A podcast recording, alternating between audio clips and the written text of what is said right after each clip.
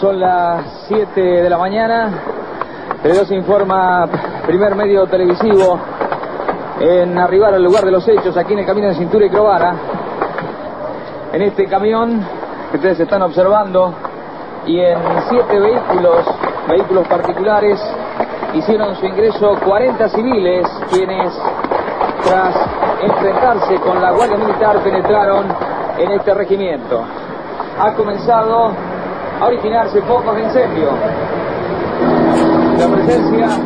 El copamiento del cuartel de la Tablada, el 23 de enero de 1989, es el primer dato importante que aparece en la carrera judicial de Alberto Nisman. Fue el encargado de investigar las desapariciones de dos militantes del movimiento Todos por la Patria por orden del juez Gerardo Larrambe Bere, Iván Ruiz y José Díaz. Nisman convalidó la versión del ejército. Ruiz y Díaz habían logrado escapar desarmados y heridos después de combatir durante ocho horas en un cuartel rodeado por policías y militares. Para los familiares, Ambos fueron fusilados en el cuartel luego de entregarse vivos, dato que documentó la cámara de Eduardo Longoni. Específicamente sobre desapariciones hubo cuatro desapariciones. dos de ellas en la Guardia de Prevención de Iván Ruiz y José Alejandro Díaz, que hay fotografías donde se los ve rindiéndose a un oficial y no aparecen y después de dos de los principales dirigentes del MTP, Carlos el Sordo Samogén y Francisco Pancho Provenzano. Este último era el que eh, ligaban a, Nocilia y de ahí derivaban una complicidad del gobierno radical porque efectivamente tenía un parentesco político con Nocilia. Esos son los cuatro desaparecidos. En la Guardia de Prevención es donde se dan los combates más cruentos, que es el edificio que se ve más cercano al acceso al cuartel que es donde se ven las imágenes de televisión, se ven los edificios incendiándose, el humo, etcétera. Ahí es donde se dieron los combates más duros y de hecho no hay sobrevivientes del grupo del MTP que va a la Guardia de Prevención. Hay solo uno que logra fugar muy temprano el 23. Ahí se dan dos desapariciones cuando el combate cesa porque los militares tiran a quemarropa artillería pesada, digamos, los cañonean de muy corta distancia con los tanques. Ahí se producen la desaparición de Ruiz y de Díaz.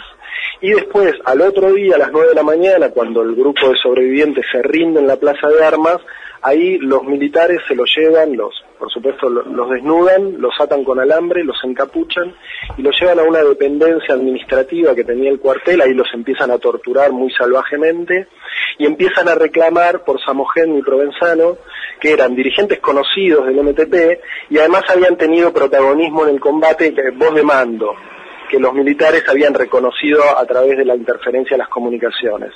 Entonces era como que querían desquitarse y tomar revancha de los responsables del ataque. Por eso es que se los llevan de ahí y siguen desaparecidos, ¿no? En las dos primeras desapariciones hay un documento que prueba que se rindieron, que es del fotógrafo Eduardo Longoni, que es un, mítico y muy talentoso fotoperiodista argentino, que en ese momento estaba en La Plata, bueno, y ahí agarró su equipo y se fue directo al cuartel sin medir consecuencias. Se subió a veces una foto bastante milagrosa la que logra porque se sube a un techo de una casa, de una casa próxima a, la tablada y desde ahí con el equipo rudimentario de aquella época, que no es el de hoy, empieza a telemetrear a muy larga distancia con un teleobjetivo muy largo y ahí ve dos de los asaltantes que salen del edificio y, que se rinden, que son reducidos por unos oficiales. Y eh, ahí toma una secuencia que ya es histórica, donde se los ve a Ruiz y Díaz rindiéndose con las manos en, en la nuca, después tirados en el piso, y una foto final donde se los llevan para los fondos del cuartel. Los militares después en el juicio explicaron que hubo un pase de manos de esos prisioneros hasta llegar a un oficial que murió en combate. Entonces ahí es donde se pierde la pista. Y después hay un testimonio de un arrepentido que nosotros no le damos demasiada entidad, de un, de un militar que es eh, de apellido Almada, donde dice que él eh, escucha y ve cómo los terminan sacando en un, en un auto, pero, pero hay algunas incoherencias ahí. Lo que es cierto es que tuvieron pedido de captura y eh, Ruiz y Díaz hasta, hasta el 97. O sea, estuvieron 8 o 9 años con pedido de captura porque los suponían fugados cuando en realidad habían sido desaparecidos por el ejército y las fuerzas regulares. ¿no?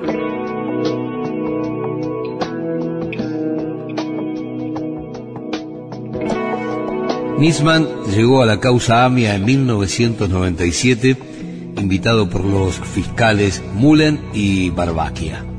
Siete años después, en 2004, fue designado al frente de la causa por el presidente Néstor Kirchner a través de la creación de una unidad especial para la investigación del atentado. La denuncia de enero de 2015 lo enfrentaba por primera vez en casi una década al grupo político que le había dado todo el poder para meterse en las entrañas del caso. Ha habido una alianza con los terroristas. El motivo que buscaba Argentina era, por un lado, acercarse geopolíticamente a Irán. Por otro lado, restablecer relaciones diplomáticas y ante la severa crisis energética que sufría Argentina, comprarle petróleo a Irán que Irán comprara eventualmente granos y después aparece Rabani ahí queriendo ofrecer armas, que también es hablar de eso. ¿Dónde viene el problema?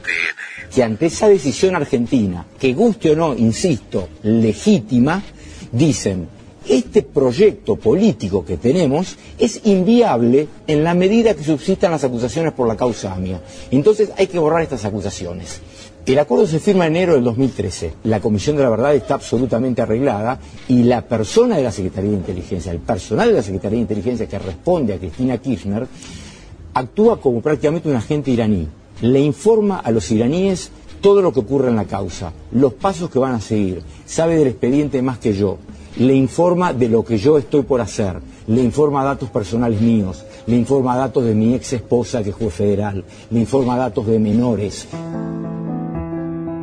Vivo o muerto, 2015 siempre contó con Natalio Alberto Nisman como uno de sus ejes políticos y judiciales más importantes. Por momentos, protagonista central de una historia singular y de ratos, un oscuro actor de reparto golpeado por secretos muy íntimos que de la noche a la mañana pasaron a ser de consumo masivo. Los hechos que llevaban su firma comenzaron a multiplicarse velozmente en los primeros días del año con la tan sorpresiva como inconsistente denuncia que el ex fiscal de la causa AMIA presentó el 14 de enero ante las cámaras de TN.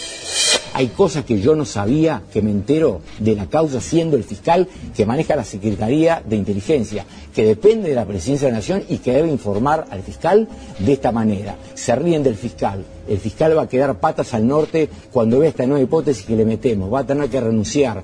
Nos vamos a sacar a este ruso de encima. Por decir algunos términos. Todo eso decían agentes de la Secretaría de Inteligencia. Estamos hablando de agentes y que responden directamente a la presidenta, que está absolutamente probado. Nada de lo que se hace acá es sin la directiva expresa de la presidenta. Esta no es una suposición por pensar que la presidenta maneja en general el gobierno del país. Está específicamente probada la cercanía y cómo se la consulta. Se firma el memorándum una vez que los culpables ya están decididos, ya está arreglado. Usted, yo tengo las escuchas donde Irimia acuerdan reuniones, dicen cómo lo van a hacer, quién va a hacer, por qué no se lleva adelante todo esto. La pregunta porque los intereses eran distintos. Irán es el que la reclama Argentina, que tiene que cumplir con eso porque si no, no se puede avanzar. Por eso, a Irán lo que le importaba eran las circulares rojas. Si se daba, el comercio era un medio, no era la finalidad. Para Argentina sí era la finalidad. Los últimos dos capítulos se escribieron en la recta final de 2015. Primero, y a pocas horas de la asunción presidencial, los familiares de las víctimas del atentado a la mutual judía recordaron a Nisman como el motor judicial de las escuchas que procesaron a Mauricio Macri. El caso había regresado a la agenda periodística cuando a través de un trámite express, a fines de ese mes, el juez Casanelo cerró la investigación. Aquella causa fue iniciada en 2010, nada más y nada menos que por el entonces fiscal Alberto Nisman. Cuando algunos este, integrantes del gobierno de la ciudad de Buenos Aires eh, tratan de minimizar esto y decir que es una operación política por parte del quinerismo, acusando a mi familia, a mí, de ser parte de, quien le hizo la cama a Mauricio Macri conjuntamente con la CIDE, eh, que realmente está totalmente una falsedad absoluta, porque jamás haría una cosa así, ni involucraría ni permitiría que mis hijos este, se vean involucrados o que hayan sido utilizados de mi parte para que esto sea una realidad. Lo que se olvidan de decir es lo más importante de todo. Sergio Burstein, familiares de las víctimas del atentado a la AMIA. A Mauricio Macri, el que se empeñó en procesarlo porque entendió que era responsable, se llama Alberto Nisman, se llamaba Alberto Nisman. Ese fue el fiscal que llevó adelante el entrecruzamiento y toda la investigación conjuntamente con el fiscal Dilero y el, y el, y el juzgado interviniente, los que determinaron y consiguieron establecer la prueba suficiente o sospecha suficiente como establece el Código Penal Procesal para que una persona vaya a juicio oral y público, mm. el cual pidió a gritos Mauricio Macri cuando terminó de eh, ser indagado y dijo quiero ir a juicio oral ya, porque él también sabía que solamente de esa manera podía despejar cualquier duda respecto de la sospecha que se tenía y creo que es el camino correcto y no tratando de este, salir por la ventana sin este, comprometerse a lo que pedía gritos. Es decir, el único que nos puede dar la respuesta a esto en base a las sospechas que hay, si alcanzan para los demás, alcanzan para Macri, si no, no alcanza para ninguno. Mm. Y si alcanzan, como fue establecido por las cámaras inclusive de casación, siete jueces, ¿entendieron? Mm. Que todos los procesados, salvo Mauricio Macri, había prueba suficiente, que es la misma, producto de la investigación que llevó adelante el fiscal Alberto Nisman, al cual en varias oportunidades me dice, hasta no llevármelo puesto a Macri no paro, porque esto es una cueva de ratas, este es un kiosco de escuchas ilegales y el juez eh, y el, el jefe de gobierno no tengo ninguna duda, porque era el único que le importaba escucharte, porque querían saber qué era lo que pasaba con las conversaciones que nosotros manteníamos en aras de descubrir cómo iba a seguir la campaña que ustedes llevaban para desprestigiar o seguir solicitando que se diera de baja el nombramiento del Pino Palacio, procesado por el atentado de la AMIA, por encubrir el atentado de la AMIA, hoy en pleno juicio, este, y para, para, para ver qué, qué era lo que podían encontrar, porque no lo dijo yo, ¿eh? lo dijo Mauricio Macri, la causa del encubrimiento del atentado de la AMIA llevada adelante por el Fino Palacios es una causa inventada para perjudicarme a mí. Esto lo dijo el Fino, el, el, el jefe de gobierno y está porque están los medios, yo creo que la tengo también. Es decir, eh, no, no debemos perder la memoria. El 2015 de Nisman, en el que solo vivió 18 días, terminó el 17 de diciembre cuando la jueza Fabiana Palmagini, a cargo de la investigación de su muerte, decidió apartar a la fiscal Viviana Fein y asumir el caso personalmente.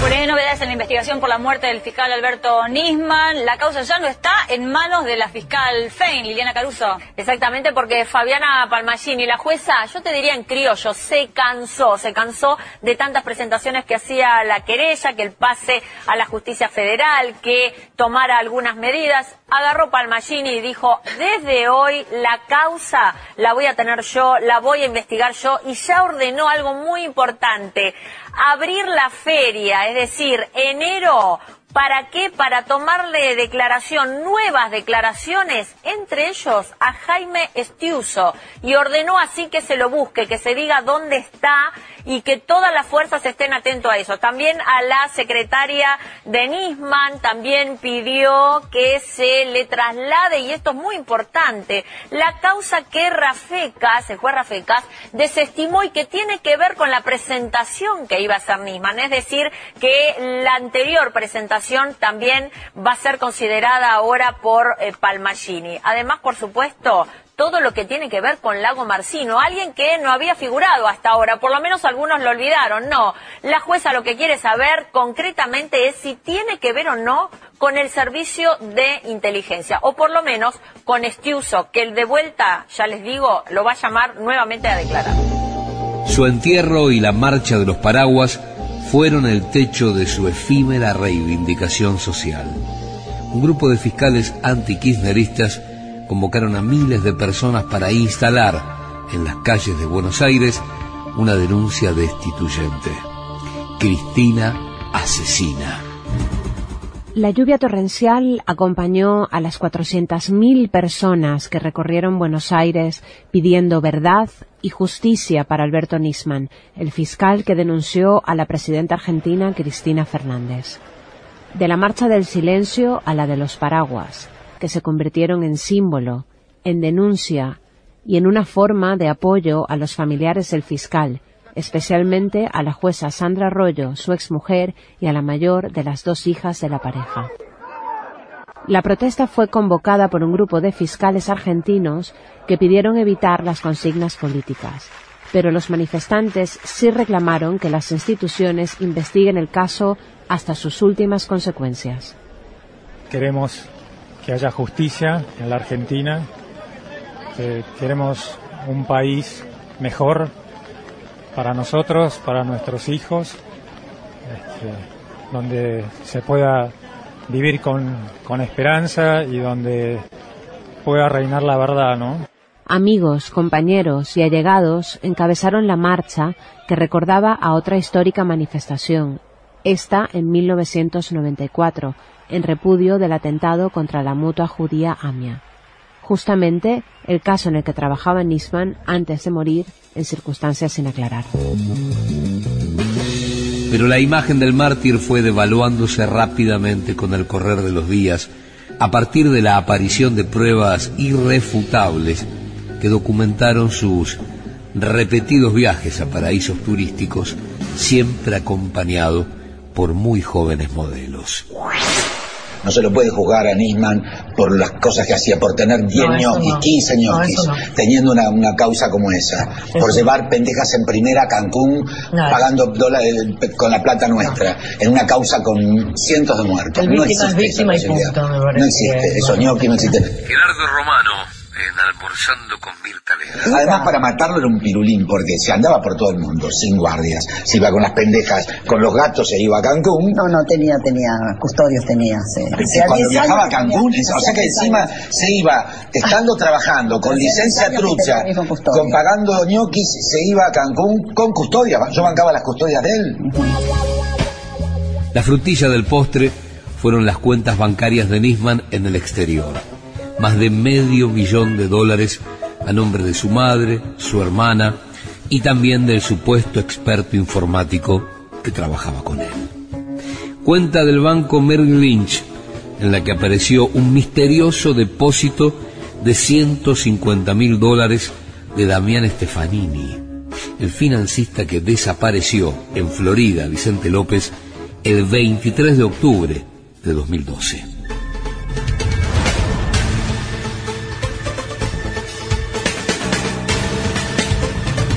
Investigan las cuentas de Nisman por presunto lavado de dinero. El juez Canicova Corral intenta establecer las circunstancias en las que el fiscal abrió la cuenta bancaria en Estados Unidos y si hay otras a su nombre en el exterior. También el vínculo con su madre, su hermana y con Diego Lago Marcino. Primero, una denuncia inesperada que pretendió terminar con el gobierno, o por lo menos herirlo de gravedad en el arranque de un muy especial año electoral. Y cuatro días después, el intento por sacar el más alto rédito político de su muerte para terminar con la presidenta de la nación. Hay un ser que lo único que hace es recordar. Recordar.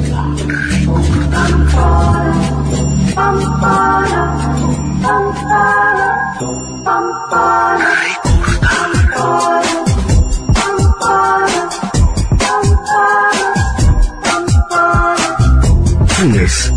El memorioso. En 750. 750. Alberto Nisman. La estatua olvidada. Primera parte.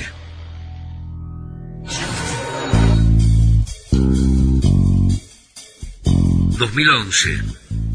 El domingo 26 de marzo, Pepe Eliashev reveló en el diario Perfil que se había filtrado la existencia de un supuesto pacto secreto entre el gobierno de Cristina Fernández de Kirchner y el iraní. Cuatro años después, la denuncia de Nisman se basó, entre otras cosas, en aquel artículo periodístico. El gobierno negocia un pacto secreto con Irán para olvidar los atentados. En el diario Perfil, del que soy columnista, publicó un informe extenso en donde daba cuenta, rápidamente resumo, de hechos muy raros, muy curiosos, de los que había trascendido información preocupante. Con motivo de la gira presidencial por los países árabes, el ministro Timerman se apartó de la comitiva oficial, viajó a Siria, que no, estaba en la, que no estaba en la escala de la presidenta, no a Damasco, la capital, sino en una ciudad de segundo lugar, Alepo, donde fue recibido de manera personal por el presidente, el hombre fuerte, el tirano, Bashir al-Assad, que no es un líder revolucionario, tiene en las últimas semanas 1.400 muertos en sus propias manos. Aquí fue a Alepo Timerman, a una reunión de la que nunca se informó, fue clandestina. Ese mismo día, en Alepo, en Siria, el tirano el-Assad recibía al colega de Timerman, pero iraní, el canciller iraní.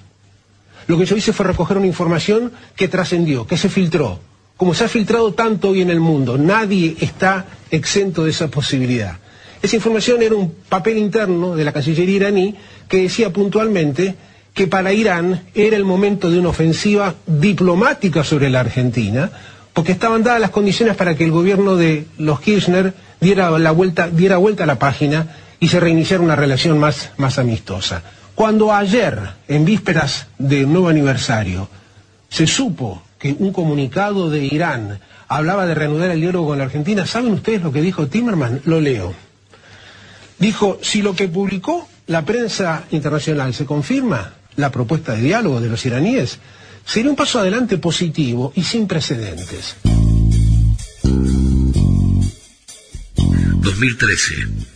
Argentina e Irán firmaron un memorándum de entendimiento para intentar avanzar en la investigación del ataque terrorista a la sede de la AMIA. 18 de julio de 1994.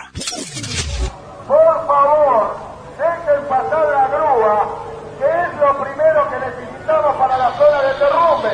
Insulina, morfina, tubos de oxígeno, cascos, gasas, suero, pinzas, baldes, guantes de goma, cuellos ortopédicos, tubos endotraqueales, herramientas para levantar escombros, una solución denominada Ringer, cajas de cirugía también se necesitan. Estamos aquí ubicados una vez más en Viamonte, esquina Pasteur, estamos junto a Moisés y Konikov, que tiene también una lista de... Las 85 muertes del 94 son parte de una trama muy compleja. Un proceso que Horacio Lutsky desnudó en su libro Brindando sobre los escombros, una vieja sociedad entre argentinos e israelíes, contrabandeando armas como testaferros de Estados Unidos. Primero en Centroamérica, a fines de los 70 y en la década del 80. Y luego en Croacia, en la década siguiente. Creo que acá está la, la clave de eh, el seguimiento de Estados Unidos y de la embajada de Estados Unidos eh, respecto a esta causa, eh, como ha sido revelado abundantemente en los cables de, WikiLeaks, en, básicamente los dos libros que publicó Don, en las publicaciones y demás, que ya son de público conocimiento. Esto no es una especulación. La embajada de Estados Unidos presionaba en sus reuniones con el fiscal Nisman para que se deje de lado la investigación de la pista local y de las irregularidades, eh, del mismo modo que el establishment que dirigía la querella oficial, y eso tiene que ver con lo que vos preguntás, eh, porque eh, acá claramente se quiso mantener como compartimentos estancos los, los grandes crímenes de los años 90, como que no tienen punto de contacto, y me estoy refiriendo a los atentados a la embajada y a la, y a la AMIA, pero también al tráfico de armas a Croacia y a Bosnia y a la voladura de Río Tercero. La variedad que estos son eh, causas que están íntimamente vinculadas, que, donde aparecen eh, nombres en común y, y, todas tienen un patrón en común. Eh, un patrón que interesaba particularmente a Estados Unidos, que interesaba al menemismo y que tuvo que ver con tratos espurios que se hicieron con eh, agentes iraníes, agentes croatas, eh, en lo que fue la guerra de los Balcanes. Eh, como vos mencionás, esta es una trama que viene de muchos años antes y que se inicia en el llamado, para los más viejos les resultará familiar, el Irán Contras, o para los estudiosos del tema. eh, fueron, bueno, negocios subterráneos de armas que en aquel momento se hicieron con colaboración de eh, militares del proceso, militares argentinos, con figuras como Alcazar, con venta de armas eh, eh, argentinas, pero fundamentalmente israelíes, eh, que hacían el papel sucio que Estados Unidos no podía hacer. Estados Unidos no podía, por este, disposiciones del Congreso, entrar en, en tratos con, con Irán. Eh, recordemos este, que, bueno, después de la Revolución Islámica se produce el- la toma de la Embajada de los Estados Unidos por 444 días. Eh, pero surgen este tipo de negocios clandestinos que nunca dejaron de ocurrir. Eh, todo esto, bueno, fue investigado después por el propio Congreso de, los Estados Unidos. Se buscó un chivo expiatorio como único responsable, que era Oliver North. Después se, lo- se le indultó, pero el que estaba detrás de todo eso era, era Bush.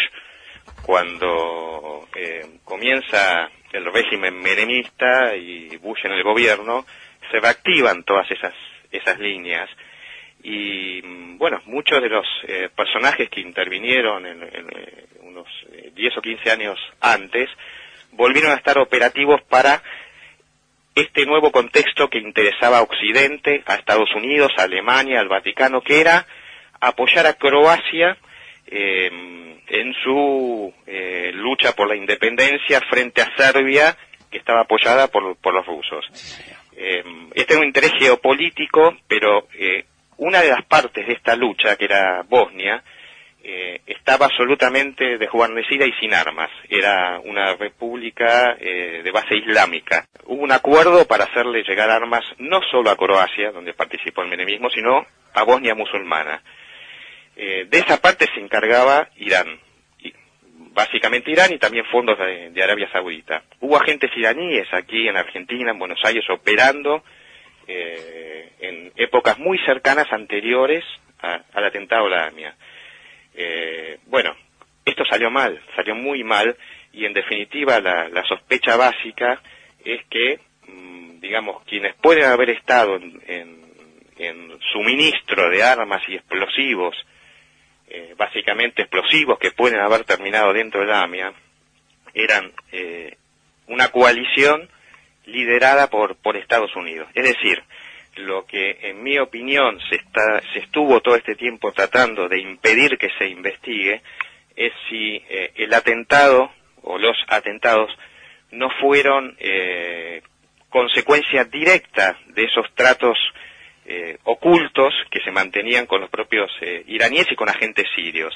Acuérdense que el escándalo del tráfico de armas que lo tuvo a Menem eh, por un corto lapso en prisiones, bueno, estalló unos años después.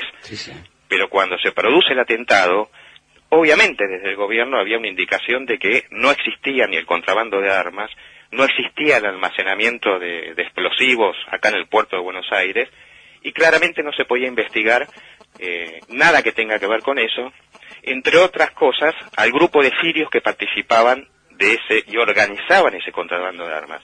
Ese grupo de sirios tenía una relación íntima, directa y cercana con el presidente Menem.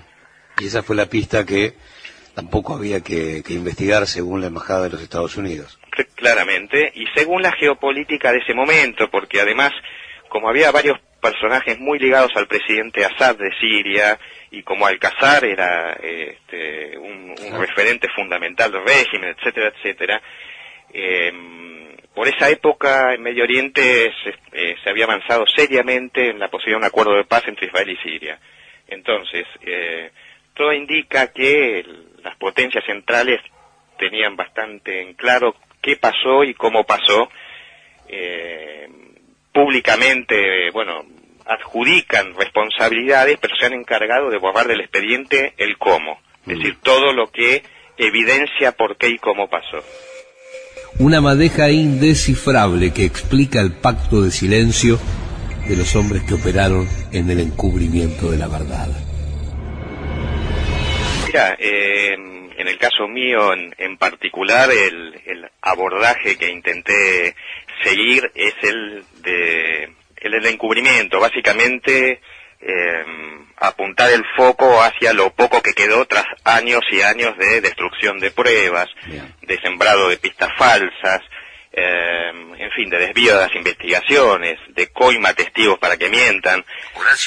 En definitiva, este, eso es lo único que ha quedado absolutamente claro desde las primeras fojas del, del expediente. Entonces, la pregunta que surge de inmediato es quiénes lo hicieron, sí, señor. Por qué lo hicieron y por orden de quién. Y entonces uno empieza a ver fotos que son muy sugestivas y que nos van indicando como mojones, es decir, este, de pronto aparece un acto donde los representantes de las víctimas están condecorando al Fino Palacios. Fino Palacios se encuentra procesado por encubrimiento. Encontramos otro acto donde se discute la remoción del juez Galeano y van supuestos representantes de las víctimas a defender a Galeano. Nos encontramos con una acusación hacia el expresidente de, de la DAIA de haber formado parte de este concierto de voluntades para desviar la investigación y resulta que se moviliza el establishment comunitario en defensa de una persona acusada de ir contra la verdad. Entonces, esto es absolutamente anómalo porque, eh, como siempre digo, mm, es absolutamente esperable que un criminal eh, trate de desviar la investigación, use todo tipo de subterfugios.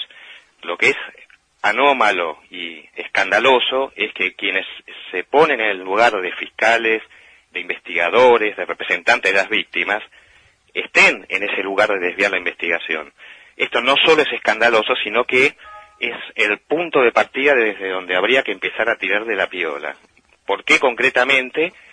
Bueno, como en la foto de, mi libro Vindando sobre los escombros que está en la tapa, aparecen dos expresidentes de la DAIA, uno lo era en ese momento, en un acto de condecoración a la plana mayor de la Policía Federal y al, comisario Palacio por su contribución a la, eh, al esclarecimiento de los atentados. Eh, yo les aclaro, ese acto de homenaje se hizo una semana antes que los policías federales, eh, que no estuvieron donde tenían que estar eh, en la puerta de la, de la AMIA, ni, ni tampoco los que tenían que supervisarlo, es decir, los policías que dejaron una zona liberada, eh, digo, unos días antes de que tuvieran que ir a declarar ante el Tribunal Oral Federal número 3. Entonces, ¿qué es lo que hacen las instituciones? Tres días antes les hacen un homenaje es muy sugestivo, ¿verdad? Hoy está en marcha el juicio de encubrimiento. Cristina Fernández de Kirchner, Naciones Unidas, 2015.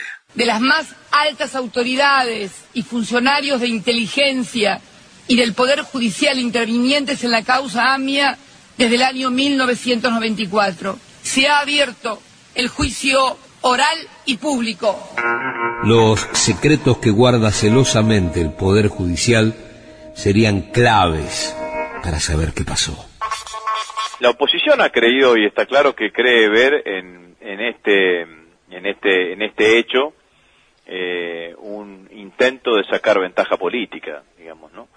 Eh, yo creo que le va a salir mal porque los argentinos tienen un olfato especial. Agustín Rossi, ex ministro de Defensa. Para ver quién es el que intenta de una circunstancia tan difícil y tan traumática como como la, como la muerte del fiscal Nisman, el que intenta sacar algún tipo de ventaja política. El gobierno no está pensando en la política, el gobierno, como lo ha dicho claramente la presidenta, lo que quiere es encontrar la verdad y saber la verdad. Eh, habrá tiempo ya para la política y la política se dirimirá en otras cosas, digamos, ¿no? Estaba claro que, eh, que, que en, un escenario sin eh, la presencia de esta de, esta última semana. El Frente para la Victoria tenía una expectativa electoral enorme que yo creo que sigue manteniendo sin ningún tipo de inconveniente. Pero hoy no estamos pensando en eso. El gran intento fallido por destrabar una causa que permaneció empantanada dos décadas fue ese memorándum y los dos ejes del acuerdo fueron que los acusados iraníes declaren en su país, más la formación de una comisión de la verdad. Cuando Cristina Fernández de Kirchner se reunió con las autoridades de la DAIA, el acuerdo no parecía tan irracional. Luego de discutirlo con la Embajada de Israel, cualquier tipo de diálogo con Irán pasó a ser sinónimo de traición. para los dirigentes judíos.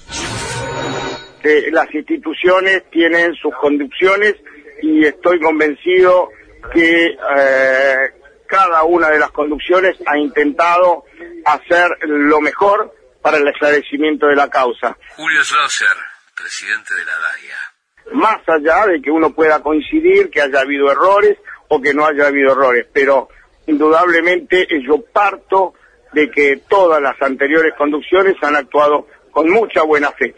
Si han cometido errores, bueno, está, estamos ahora, usted vio, está la causa de encubrimiento, está la causa de todo esto y esto lo va a resolver la justicia. Pero sigo insistiendo, eh, parto de la base de la buena fe de todas las conducciones de la institución que hoy me toca presidir.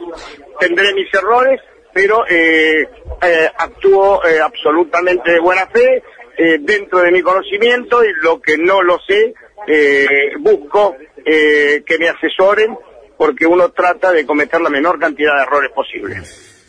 Para el oficialismo fue la única intención posible para poder lograr lo imposible. Para la oposición, la negociación tenía un formato inconstitucional que lo transformaba en ilegal. Pero paradójicamente, los únicos miembros de la comunidad judía que respaldaron al gobierno fueron los pertenecientes a algunas agrupaciones de los familiares de las víctimas. ¿Cómo no intentar? Siempre hay que intentar en la vida resolver los problemas. Me niego a hacer esos pusilámines vegetativos que están ahí haciendo la plancha y que no les importa nada. Me niego. Me niego porque hablé con todos y cada uno de los familiares durante esos años en que fui miembro de la comisión. Me acuerdo como si fuera hoy. ¿Quiénes fueron los que encubrieron? Quiero saber quiénes fueron los que escondieron las pruebas. Quiero saberlo. Me lo merezco como argentina y se lo merecen las víctimas y sus familiares.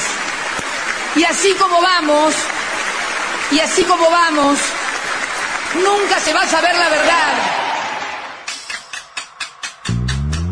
A fines de noviembre de 2014, Cristina Fernández de Kirchner desarmó la cúpula de la inteligencia argentina.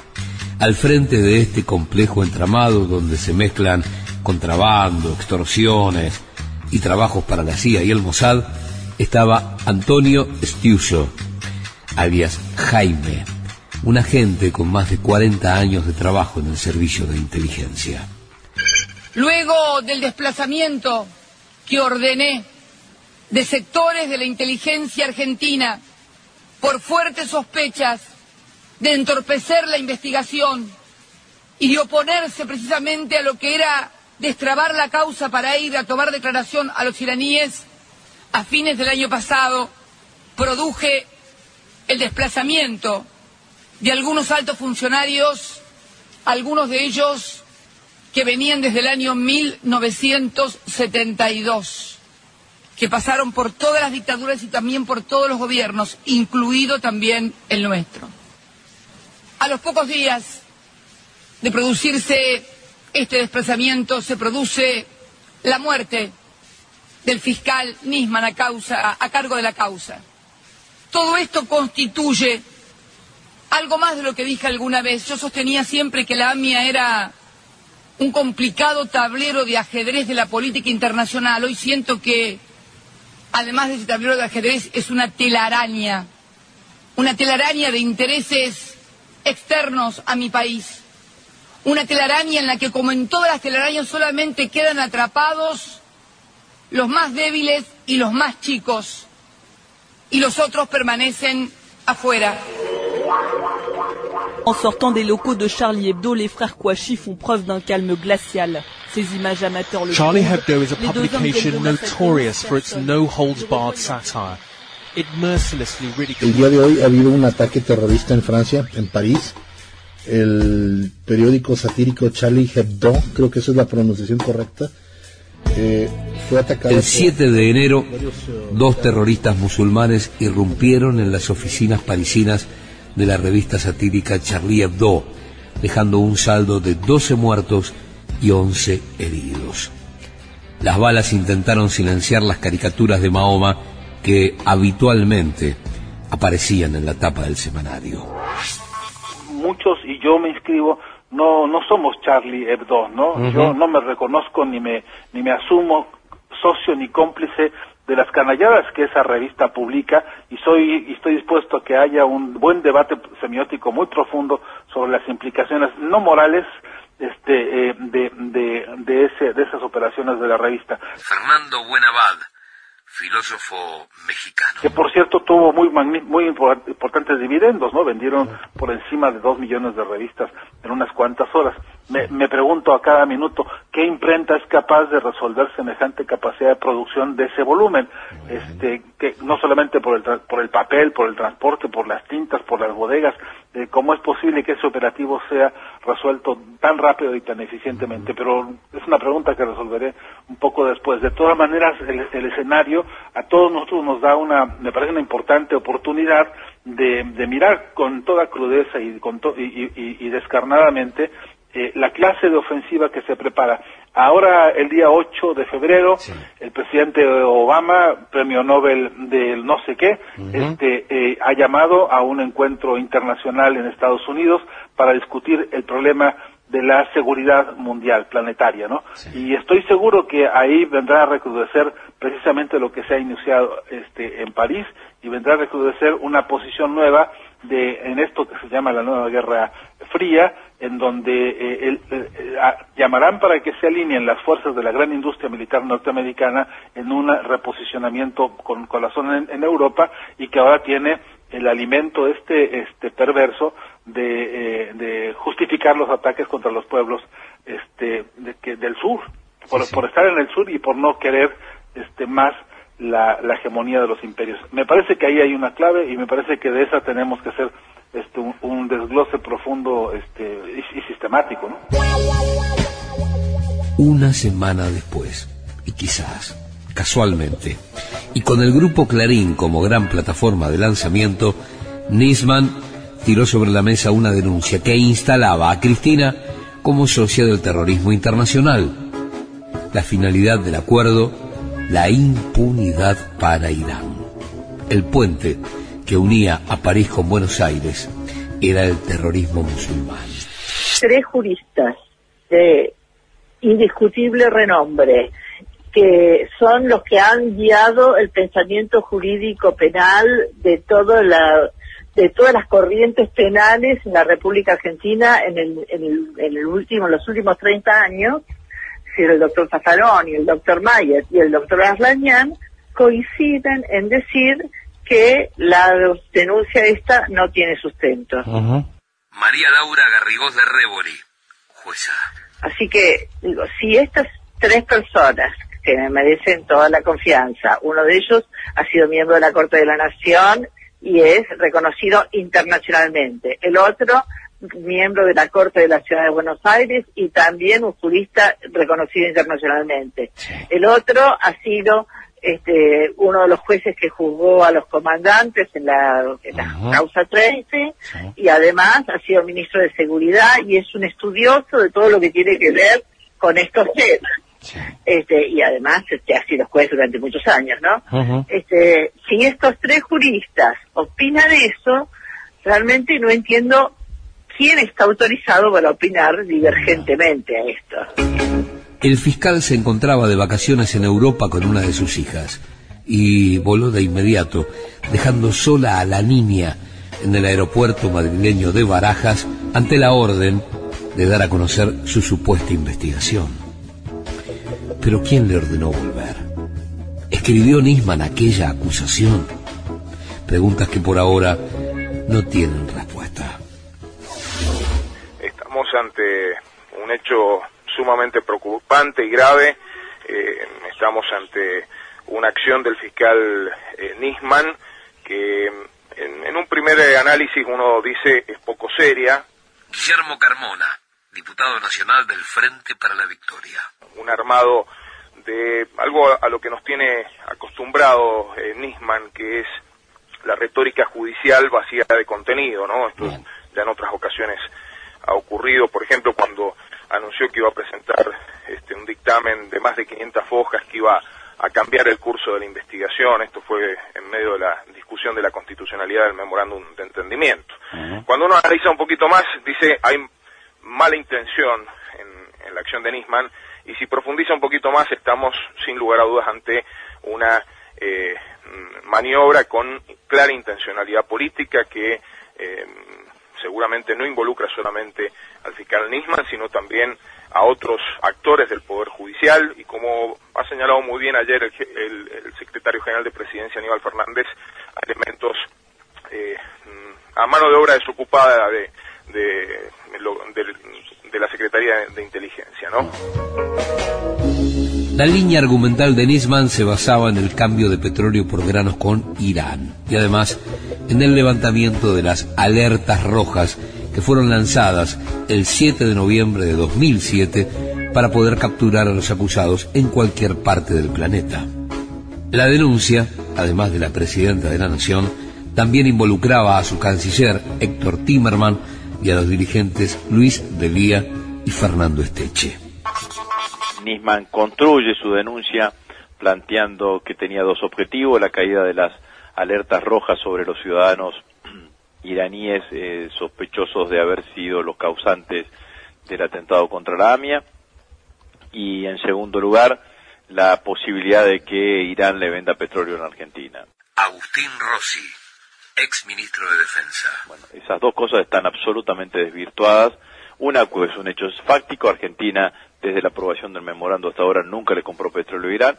En segundo lugar, eh, Noble, quien fue titular de Interpol durante 14 años, en una misiva que él envió al canciller Timmerman, dejó claramente especificado que el gobierno argentino siempre había insistido con que en ningún caso y bajo ninguna circunstancia se podía se podía eh, bajar la, la categoría de alertas rojas, que por otra parte, de la única manera que podía hacer era que el fiscal se la solicitase al juez y que el juez se la solicitase a Interpol, lo cual era impracticable, ¿no? Que el propio Nisman le solicitase a Canicoba Corral, que Canicoba Corral le solicite a Interpol para que Interpol en una asamblea lo trate la posibilidad de la caída de las alertas de las alertas rojas. Lo otro que la presidenta puntualiza, de hecho que los agentes de inteligencia no eran tales y que más aún que uno de los dos fue denunciado eh, por eh, la propia eh, la propia Secretaría de Inteligencia eh, por eh,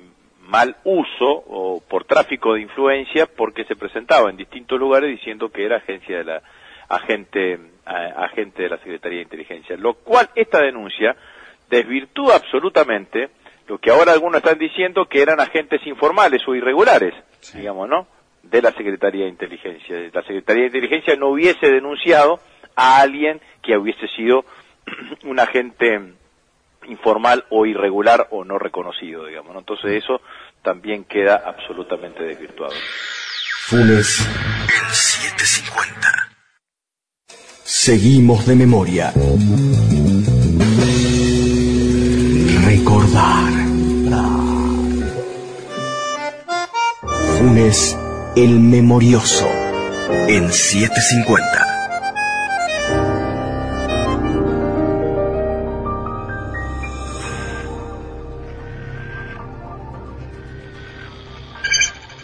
Alberto Nisman, La estatua olvidada. Primera parte.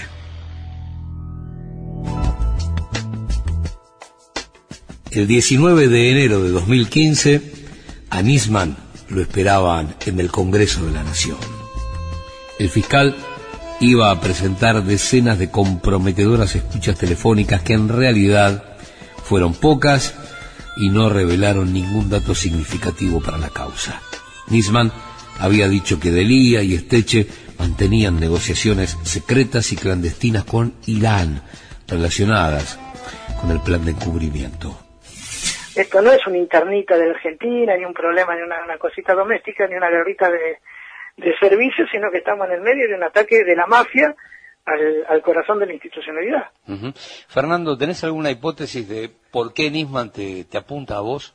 Yo creo que porque no tenía más que llamadas de más que las intervenciones de los teléfonos de Jalil y a los teléfonos de Jalil han llamado Delía y, eh, y yo, sí, porque lo conocemos a Yusuf, que no es iraní, que es argentino, de Floresta, hincha de no, no, lo presentaba como, iraní. Fernando Esteche, eh, quebracho. eh, un dirigente comunitario, así como Maramud es del Centro Islámico, bueno, Yusuf Jalil es de, de la mezquita de Floresta.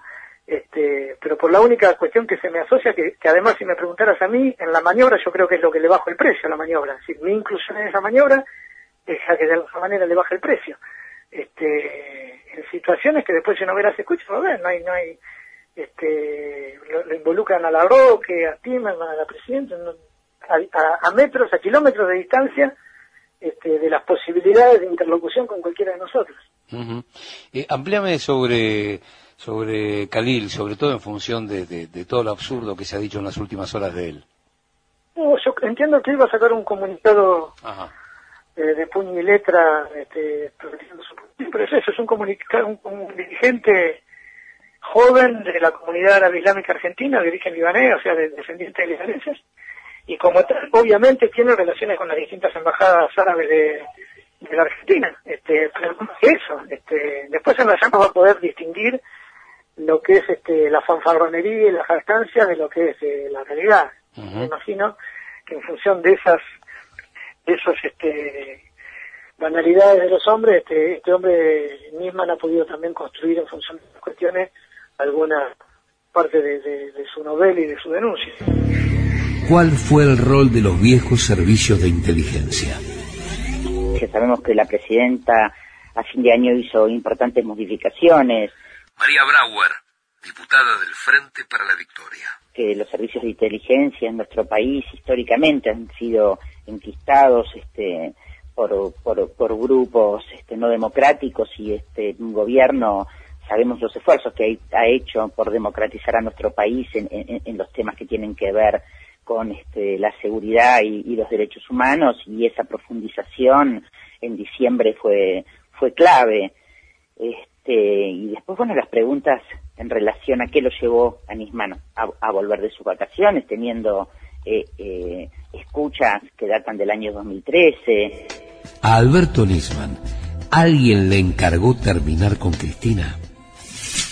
Llamativamente, eh, todo esto se da en la feria judicial, llamativamente todo esto se da en un año electoral. Guillermo Carmona, diputado nacional del Frente para la Victoria. Y llama muchísimo la atención que esto trascienda al día siguiente que los bloques del Frente para la Victoria eh, hemos denunciado en el Congreso de la Nación una acción eh, de sectores judiciales tendientes a desgastar al gobierno, a generar situaciones de conflicto y a tratar de fundamentalmente explotar mm, la única vía que la oposición política eh, parece tener eh, en, esta eh, confrontación electoral eh, en torno a la cuestión de la sospecha de corrupción, a la sospecha de negociados, el, establecimiento de este tipo de, de, planteos que en este caso particular